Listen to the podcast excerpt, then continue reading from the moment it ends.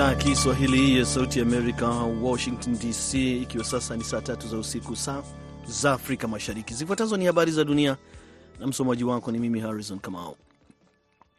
Waziri wa mambo ya nje wa Marekani Antony Blinken leo anakutana na maafisa wa Umoja wa Falme za Kiarabu UAE na Saudi Arabia na kisha kuelekea Israel, wakati akiendelea kushinikiza msaada zaidi wa kibinadamu kwa Gaza, usalama wa raia pamoja na kuhakikishwa kwa kuhakikisha kuwa mzozo huo hauenei kwenye mataifa mengine ya kieneo. Wakati wa mazungumzo na kiongozi wa AU, UAE Sheikh Mohammed bin Zayed, wizara ya mambo ya nje ya Marekani imesema kwamba Blinken amesisitiza umuhimu wa kuzuia kuenea kwa mzozo huo, wakati akihimiza azma ya Marekani ya kuhakikisha amani ya kudumu itakayohakikisha usalama wa Israel na kupelekea kubuniwa kwa taifa huru, huru la Palestina. Huko Saudi Arabia, Blinken amepangiwa kuzungumza na mwana mfalme Mohammed bin Salman wakati wa vikao vya Jumapili na mfalme wa Jordan Abdullah wa pili na emir wa Qatar Sheikh Tamim bin Hamad Al Thani. Mwanadiplomasia huyo wa ngazi ya juu wa Marekani alizungumza kuhusu umuhimu wa Israeli wa kuzuia mauaji ya raia kwenye vita kati ya Israeli na Hamas huko Gaza. Mkuu wa kanisa Katoliki Papa Francis leo Jumatatu ameomba kupigwa marufuku kote ulimwenguni kwa kile alichokiita visa vya kuchukiza vya mimba za kubebewa, wakati akijumuisha suala la biashara ya ujauzito kwenye hotuba yake ya kila mwaka iliyoangazia tishio lililopo kwa amani ya dunia pamoja na hadhi ya binadamu.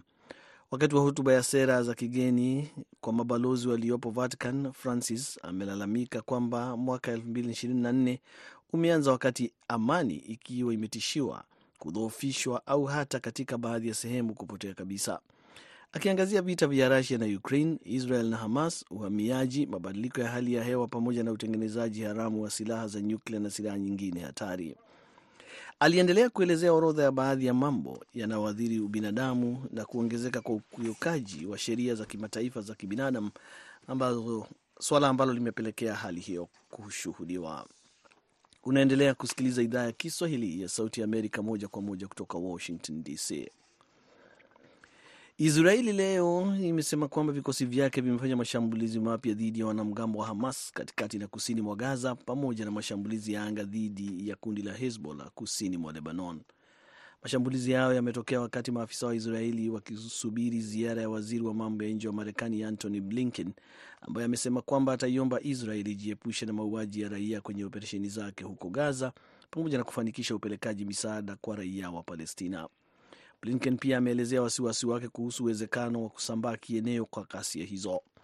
Huu ni mzozo unaoweza kuenea na kusababisha ukosefu zaidi wa usalama pamoja na mateso, Blinken amesema Jumapili. Hata hivyo, waziri mkuu wa Israel Benjamin Netanyahu ameapa kuendelea na mapigano wakati akiwa kwenye kikao cha kila wiki na baraza lake la mawaziri hapo Jumapili. Wakati wa kikao hicho, Netanyahu alisema kwamba ni lazima vita viendelee hadi tufikie malengo yetu ya kuiangamiza Hamas pamoja na kuachiliwa kwa mateka wote, huku tukihakikisha kwamba kundi hilo halitokuwa tena tishio kwa Israeli. Na waziri wa zamani wa mambo ya ndani wa Gambia leo amefikishwa mahakamani huko Uswizi akikabiliwa na mashtaka ya ukatili dhidi ya binadamu kwa kuhusika kwake katika miaka kadhaa ya ukandamizaji uliofanywa na viongozi wa usalama wa taifa hilo la Afrika Magharibi dhidi ya wapinzani wa dikteta wa muda mrefu Yahya Jammeh. Makundi ya wanaharakati yamepongeza kesi hiyo dhidi ya Osman Sonko ambaye alikuwa waziri wa mambo ya ndani kati ya elfu sita na elfu elfu mbili na sita na elfu mbili kumi na sita chini ya utawala wa rais Jame kama fursa ya kufikia hukumu kwenye mahakama ya kimataifa inayoruhusu kuendeshwa kwa mashtaka ya ukatili uliotekelezwa kwenye taifa la kigeni. Sonko mapema alifikishwa kwenye mahakama ya jinai katika kusini mwa Bellinzona huko Uswizi. Kiongozi huyo alikuwa ameomba hifadhi nchini Uswizi Novemba 2016 lakini alikamatwa miezi miwili baada ya kuingia nchini humo. Ofisi ya waendesha mashtaka nchini Uswizi imesema kwamba mashtaka dhidi ya Sonko yaliwasilishwa mwezi Aprili na yanajumuisha ukatili aliyotekeleza. Jina langu Harrison Kamau. Sasa nampisha mwenzangu Abdi Shakur kukuletea kipindi cha Kwa Undani.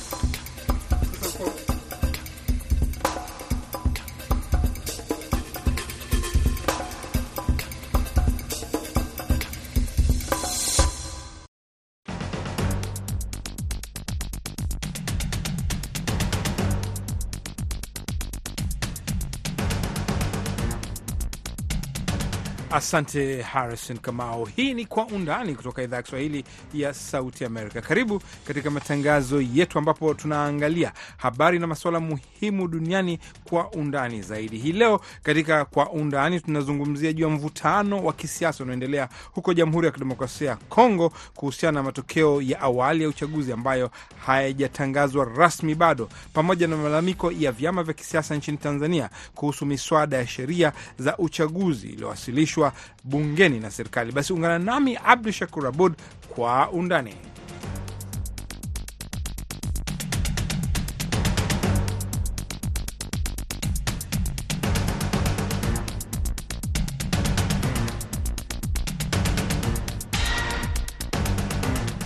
Nam, basi karibu kwa undani kutoka idhaa ya Kiswahili ya Sauti Amerika. Kwanza, kama nilivyosema muda mfupi uliopita, ni kwamba huko Jamhuri ya Kidemokrasia ya Kongo, mahakama ya katiba imekuwa hii leo ikisikiliza malalamiko yaliyofikishwa na mgombea mmoja wa kiti cha rais miongoni mwa 18 wakati wa uchaguzi mkuu wa Disemba 20 Theodor Ngoi anawasilisha mashtaka kwamba Rais Felix Tshisekedi amefanya ubadhirifu katika mfumo wa uchaguzi kuweza kupata ushindi na kwamba amepokonywa kura zake katika uchaguzi huo. Viongozi wengine wa upinzani wamekataa kuwasilisha mashtaka yao wakidai kwamba mahakama hiyo ya katiba imeteuliwa na Rais Chisekedi na haitotoa matokeo ya kurudhisha.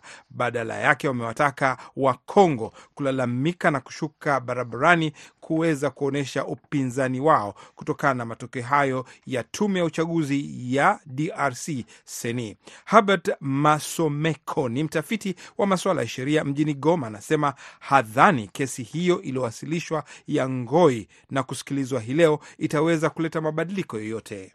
Ngizi, ninaona hiyo kesi, siwaze kama itakuwa na matokeo yoyote ya kusema kubadili matokeo ya uchaguzi kwa sababu huyo Theodore Ngoi hata kama alienda huko kwenye mahakama ya uchaguzi, kwa kusema ukweli, hakuchaguliwa na Wakongomani, na alisema kwamba alikuwa alichaguliwa sana na NGO, angeweza weza hiyo uchaguzi, lakini kwa kusema ukweli ni kwamba huyo alikuwa kabisa absent kwenye hiyo uchaguzi yote na kufika fasi nyingi wa kufanya kampeni yake, na mpaka sasa hajulikani na wakongomani wa mingi. Lakini uh, kwenye iko na sheria wakati anasema kwamba hiyo uchaguzi ulikuwa uh, na ma, tunaita irregularities za mingi sana, kuenda huko kulikuwa watu wenye walikuwa na hiyo wanaita uh, mashine a vote uh, kulikuwa migogoro sana kwenye hiyo uchaguzi, kulikuwa shida nyingi sana lakini muungano wa upinzani mwishoni mwa wiki walitoa taarifa wakitaka uchaguzi ufutiliwe mbali, wakitaka watu waende barabarani. Unafikiri Wakongo watasikiliza mwito wa upinzani? Ah, naam, hiyo nayo itakuwa shida sana, kwa sababu Wakongo wameshachoka na maandamano ya barabarani. Uh, na kwa sasa Wakongo hawiko mwiyo hadisi ya kuenda kwenye barabara na kufanya uh, maandamano. Mi nawaza kama wapinzani ndio waliita hiyo wakisema Wakongo waende kwenye barabara mpaka wakatali hiyo uchaguzi, lakini hakutakuwa kitu. Wakongomani wameshachoka sana, kwa hiyo mapambano kila siku yenye hailete suluhisho kwa shida zao. Kwa kusema kweli ni kwamba uchaguzi ulikuwa na shida nyingi, lakini tuliangalia kama wakongomani wa mingi walimchagua Rais Tshisekedi, na hiyo result yenye seni ilipana wakongomani wa mingi hawaikatali kwa sababu wanajua kama ndiyo Rais Tshisekedi alichaguliwa, hata kama hiyo uchaguzi ulikuwa na shida mbalimbali mbali, lakini wakongomani wa mingi walimchagua yeye. Na kanisa Katoliki na Anglikana wametoa taarifa wakiwa na wasiwasi na matokeo ya uchaguzi. Hudhani hiyo pia itaweza kuleta mabadiliko au kufanya mageuzi fulani? Hiyo hakuna mabadiliko yenye italeta, kwa sababu unajua kwamba kutoka huko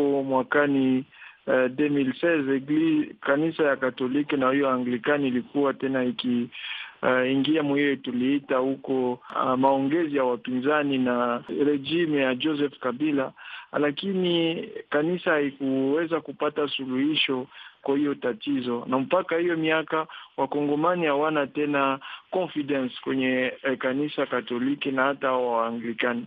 Ni kusema kwamba eh, ndio wamefanya hiyo muito watakuwa na some civil society organizations watawasaidia kufata ile mwito, lakini wakongomani hawataingia kwenye hiyo hadisi, kwa sababu ngili nimeshasema, watu wameshachoka na hiyo mapambano ya barabarani, na siwaze kama kutakuwa watu wenye watafata hiyo Uh, direction ya kusema watu wapambane. Ni kusema kwamba wakongomani wameshaitika kama uchaguzi umepita, na hiyo tatizo yenye imefanyika mwenye uchaguzi, lakini hakutakuwa kitu yenye itabadilika. Na mwisho, labda tuzungumzie swala hili la seni. Tume ya uchaguzi imesema kwamba imefutilia mbali karibu matokeo themanini na tisa kutokana na ubadhirifu. Ikiwa imekubali kuna ubadhirifu au wizi katika uchaguzi, hudhani inatia dosari mbaya katika mfumo kamili? Ndiyo, ndiyo, hiyo ni kweli. Unasema seni iko na shida sana, ilio ilifanya uchaguzi ucha, ulikuwa uchaguzi chafu sana kwenye historia ya Kongo, kwa kuangalia watu wenye walikuwa uh, wakiiba uchaguzi. Kulikuwa watu wenye walikuwa na hiyo tunaita mashine a vote. Watu walikuwa iko na hiyo mamashini kwenye manyumba zao wakichagua kwenye manyumba zao. Unaangalia ilikuwa uh, uchaguzi chafu sana, ilikuwa na shida. Kadhalika kulikuwa corruption na yote ya yote yote ya mubaya, lakini yengine shida yenye iko hapa, kwani kwenye hiyo uh, wanaita bulletin de vote kulikuwa kukifanyika kura ine. Kulikuwa kura ya rais, kura ya wanabunge huko kwenye National Assembly, kura ya wanabunge kwenye ma, ma na kura kwenye tunaita local elections. Lakini rais yeye hawakumusema kama kura yake wameikatala kwa sababu wale watu waliiba, lakini wale watu wenye walikuwa huko kwenye uchaguzi wa wabunge huko kwenye National Assembly wameshakatala hiyo makura yao kwa sababu walioangalia ngizi yuko naiba, lakini hiyo kuiba yao walijiibia au wenyewe na wakiibia na hiyo uchaguzi wa rais. Lakini uchaguzi wa rais hawakuigusa hata kadogo, wakigusa uchaguzi ya ya wabunge. Ni kusema kwamba hiyo seni iko na shida sana, na hiyo uchaguzi ngizo ulifanyika, seni ilifanya uchaguzi wa mubaya sana, kulikuwa corruption, kulikuwa wizi sana, na watu wote wenye waliokuwa sawa vile wanachaguliwa haiko kusema kwamba ni wale watu wenye walichaguliwa na Wakongomani, kwa sababu wizi ulikuwa mingi sana na ulionekana kwa macho wazi.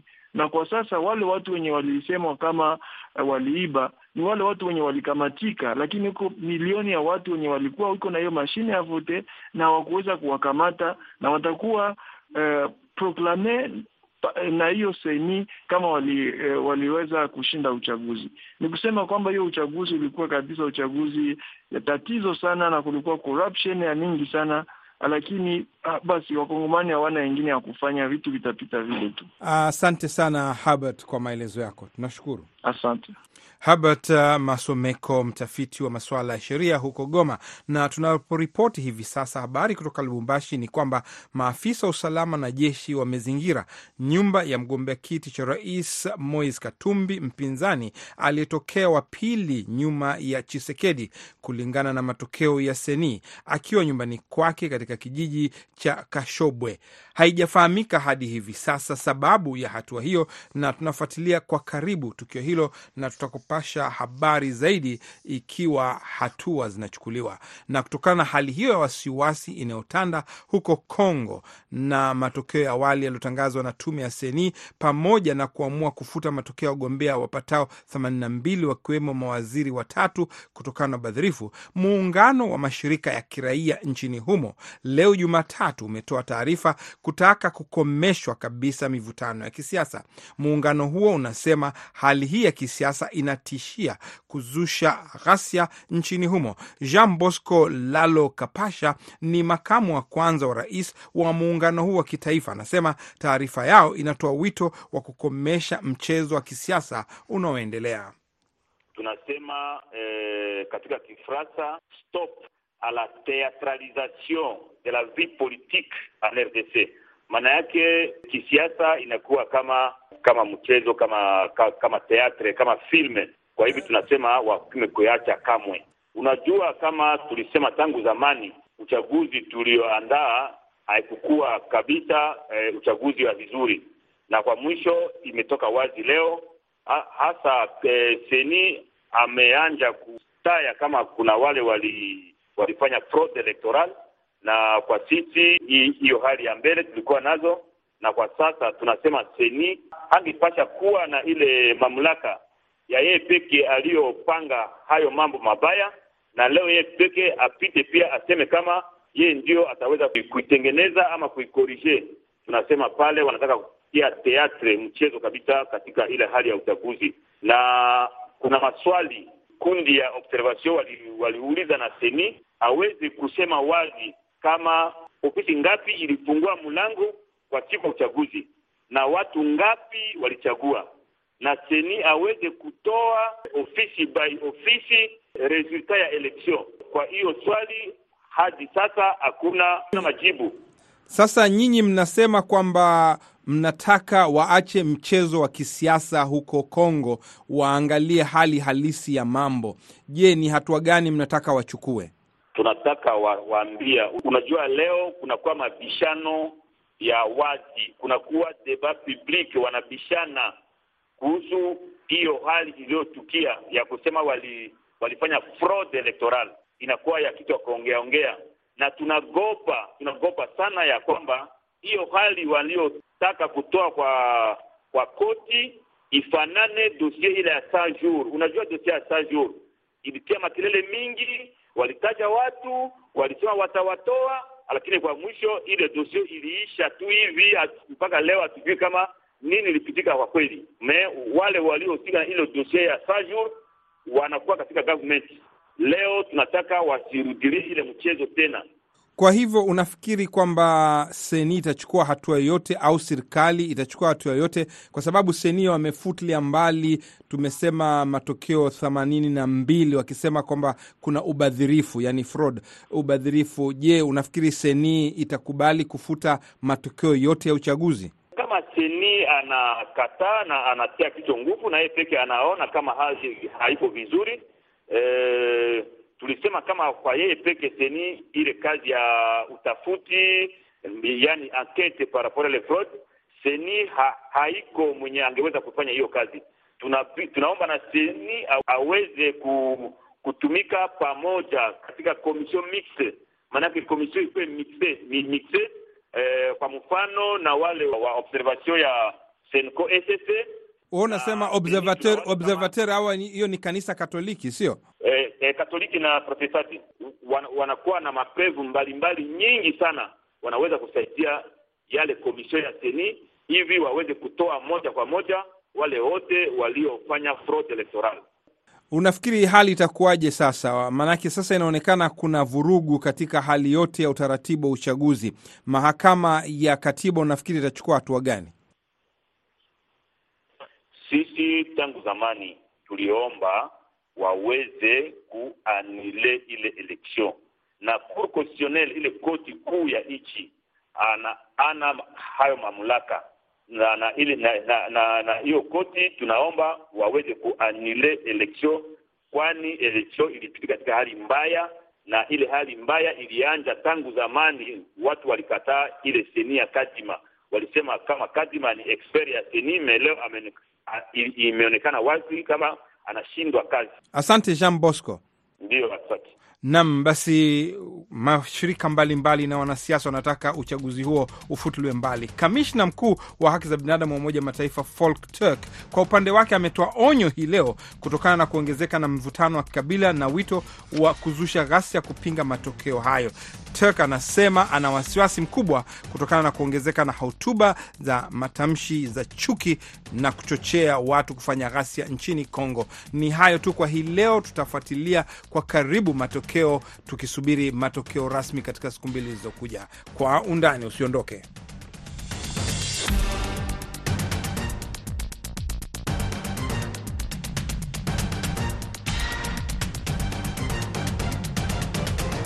Na mpendo msikilizaji, unaendelea kusikiliza kipindi cha Kwa Undani kutoka idhaa ya Kiswahili ya Sauti Amerika. Katika makala yetu ya pili, tunaelekea huko Tanzania, ambako wiki mbili baada ya serikali kuwasilisha bungeni miswada kadhaa kuhusiana na sheria za uchaguzi, mjadala umejitokeza na kuzusha wasiwasi miongoni mwa vyama vya kisiasa. Wadau wa siasa wamekuwa wakikosoa na kupinga baadhi ya vipengele viliomo kwenye miswada hiyo ya sheria za uchaguzi. Mwandishi wetu wa Dar es Salaam, George Njogopa, anaripoti juu ya malalamiko yanayojitokeza dhidi ya miswada hiyo. Miswada iliyopelekwa bungeni hivi karibuni ni pamoja na wa sheria ya uchaguzi wa rais, wa bunge pamoja na madiwani wa mwaka 2023, muswada wa sheria ya tume ya uchaguzi ya mwaka 2023 na mswada wa sheria ya marekebisho ya sheria ya vyama vya siasa ya mwaka 2023. Hata hivyo, baadhi ya wadau wa siasa wanasema miswada hiyo bado haijajibu kiu wengi kuwa na tume huru ya uchaguzi pamoja na mazingira sawa ya uchaguzi wenyewe. Wengi wao wanataka kuwa na tume huru ya uchaguzi ambayo rais wa Jamhuri ya Muungano hatakuwa akitiwa viongozi wake pamoja na watendaji wa tume hiyo.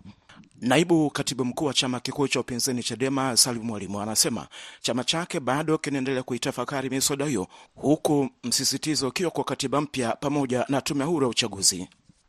Tunahitaji kuwa na tume huru ya uchaguzi. Tukisema kwamba ni tume huru, wote tunamaanisha kwamba ni tume huru. Tukilala tunasema kweli tuna chombo ambacho kwa kweli kiko huru na kinaweza kusimamia chaguzi. Hata kama tumelala, tunasema wale wana uwezo wa kusimamia uchaguzi. Kwa yako mambo ambayo tunadhani tunakwenda kuyapendekeza, na hata Chadema tuna mambo ambayo tunadhani tunayapendekeza. E, jambo kubwa miongoni mwa hayo ni kuondoa e, watendaji wa kuwazima, watendaji wa kukopa kwa sababu. Lakini tunadhani pia kuna mambo ambayo chimbuko lake linaweza likatokea kwenye katiba. Sasa tu, tuyaangalie nayo kwa sababu sasa hivi nafikiri yameangaliwa mambo ya jumla. Kwa hiyo yako mambo ambayo tunadhani yakiwekwa vizuri kwenye katiba yatafanya tume kuwa na nguvu zaidi, kuwa na uhuru zaidi, na pengine chaguzi zetu kuwa nzuri zaidi, ikiwemo kufanya matokeo ya uchaguzi, mshindi asipatikane tu kwa, kwa simple majority, lakini apatikane kwa aliyeshinda asilimia 50 plus 1. Tuwe na suala la mgombea uhuru e, tuwe na suala la e, kwa maana yule mgombea binafsi tuwe tuna suala la mgombea binafsi, lakini tuwe na e, tume iwe na utaratibu wake wa kibajeti na kuendesha taratibu zake e, zenyewe. Kwa hiyo tunadhani yako mambo sasa, ndio mambo ambayo nadhani hata na sisi Chadema tutawasilisha ili tuimarishe miswada hii, kwa sababu sasa ni miswada lengo la mswada ni sasa unaletwa kama, kucho, kama kuchokoza. Sasa ni jukumu letu wadau kutoa maoni yetu, na nafikiri tutayatoa na nafikiri yatasikilizwa ili kuweza kuwa na sheria nzuri hizi nne zitakazoweza kukidhi mazingira ya sasa na mahitaji ya miaka mingi ijayo. Wafuatiliaji wa siasa wanadai kwamba walitarajia kuona mswada ukisema tume inaajiri watu wake ambao ni huru, wenye uwezo wa kusimamia shughuli zote za uchaguzi bila kupata maelekezo kutoka sehemu nyingine za utawala. Kwa upande wake, kiongozi wa chama cha siasa cha ACT Wazalendo Zitto Kabwe amefananisha usawa unaotokiwa katika mazingira ya uchaguzi na mchezo wa mpira wa miguu ambayo mwamuzi anapaswa kutofungamana na upande wowote. Pamoja na hilo, anasisitiza kwamba baadhi ya vipengele vilivyomo katika miswada hiyo bado vina ulakini mkubwa kutokana na kutoakisi matakwa ya wanasiasa waliopendekeza. Malalamiko mengi ambayo yalitolewa na wadau yalikuwa yanahusu amendment za sheria ya vyama vya siasa zilizofanywa mwaka elfu mbili na kumi na tisa. Ukisoma taarifa ya kikosi kazi, yalikuwa yanapendekeza kuondoa jinai kwenye sheria ya vyama vya siasa. Bahati mbaya, mapendekezo ya mswada ambayo yamekuja, jambo lilo halikutazamwa kabisa. Kwa hiyo mapendekezo yetu ni kwamba waandishi wa sheria waende wakayaangalie ma ambazo tulizifanya mwaka elfu mbili na kumi na tisa ambazo zinajinaisha siasa, waweze kuondoa vile vifungu na kutengeneza amendments ambazo itavifuta vile vifungu vya mwaka elfu mbili na kumi. Wakati mjadala kuhusu katiba mpya pamoja na tume huru ya uchaguzi ukizidi kwa kusanywa wanasiasa aina mbalimbali, chama tawala CCM bado hakijatoa msimamo moja kwa moja kuhusu suala hilo la katiba mpya pamoja na tume huru ya uchaguzi. Mwanasiasa wa siku nyingi Gertrude Mongella anasema ingawa nafsi yake inaona kuna haja ya kuwa na katiba mpya, lakini hata hivyo anatahadharisha namna ya kupata katiba hiyo. Tusipotafakari kwa ujumla wake, tunaweza tukakwama sana.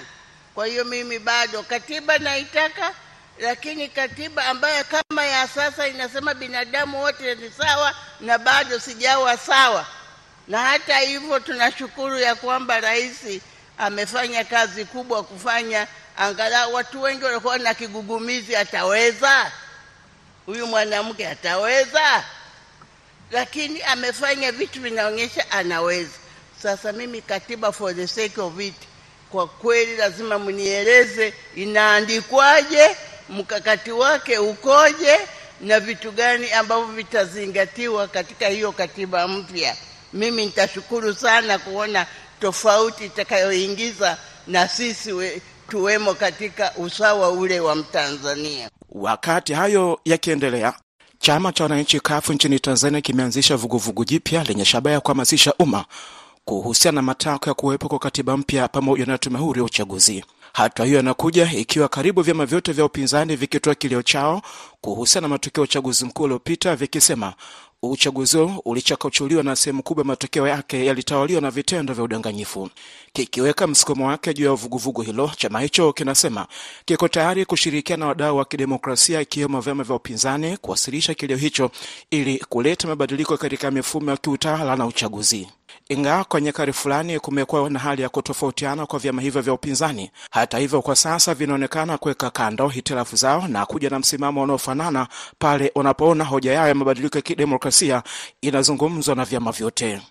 Kulingana na mkurugenzi wa habari mawasiliano ya umma wa chama cha wananchi CUF Mohamed Ngulangwa, anasema chama hicho kimedhamiria kufanya makongamano mengine kote nchini kwa lengo hilo hilo moja la kupaza sauti ya kutaka mabadiliko. Anasema kwa kuzingatia umuhimu wa jambo hilo, chama hicho kitaendelea kufanya kazi na vyama vingine vya kisiasa pamoja na wadau wengine wa masuala ya demokrasia.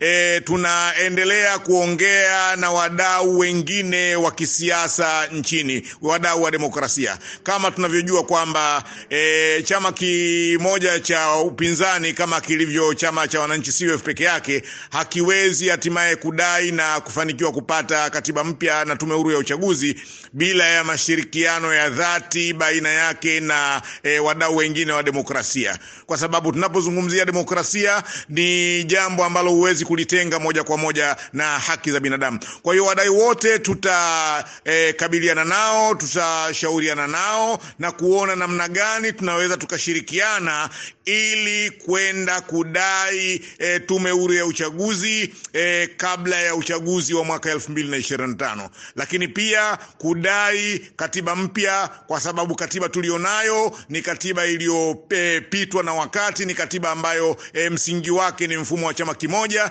lakini ni katiba inayompa e, rais wa nchi madaraka makubwa e, na hatimaye hata wale wasaidizi wake wanajitwalia sehemu ya madaraka hayo na kufanya vitu ambavyo viko nje ya e, misingi ya utawala bora. Vyama vingine vya upinzani viliona kwamba hatua iliyochukuliwa na chama cha wananchi ya kupaza sauti wakati huu ni jambo jema. Hata hivyo, mkurugenzi wa mawasiliano, itifaki na mambo ya nje wa Chadema John Mrema anaona suala kudai mabadiliko ya katiba pamoja na tume huru ya uchaguzi haiwezi kuwa ajenda ya wanasiasa, bali ni jambo ambalo mizizi yake inapaswa kujikita kwa wananchi. Hii siyo ajenda ya wanasiasa, ni ajenda ya wananchi. Ndio maana tangu mwaka elfu mbili kumi na mbili wananchi waliamua kutoa maoni yao kwa tume almaarufu ya Jaji Warioba ya kukusanya maoni kuhusu katiba mpya, na ikahama hiyo ajenda kutoka kwenye mikono ya wanasiasa ikahamia mikononi mwa wananchi, asasi, taasisi za dini na raia mmoja mmoja. Kwa hiyo niseme tu, asijitokeze mtu akasema yeye ndio ajenda yake. Ajenda hii ni ajenda ya taifa, na sisi kama chama, sehemu ya wadau muhimu wa taifa tuko tayari kufanya kazi na wadau wengine wote kwa ajili ya kuhakikisha kwamba tunapata katiba ya wananchi pamoja na tume huru ya uchaguzi ili tuepuke madhara ya kuwa na uchaguzi ambao unasimamiwa na tume ambayo sio huru kama uchaguzi uliofanyika.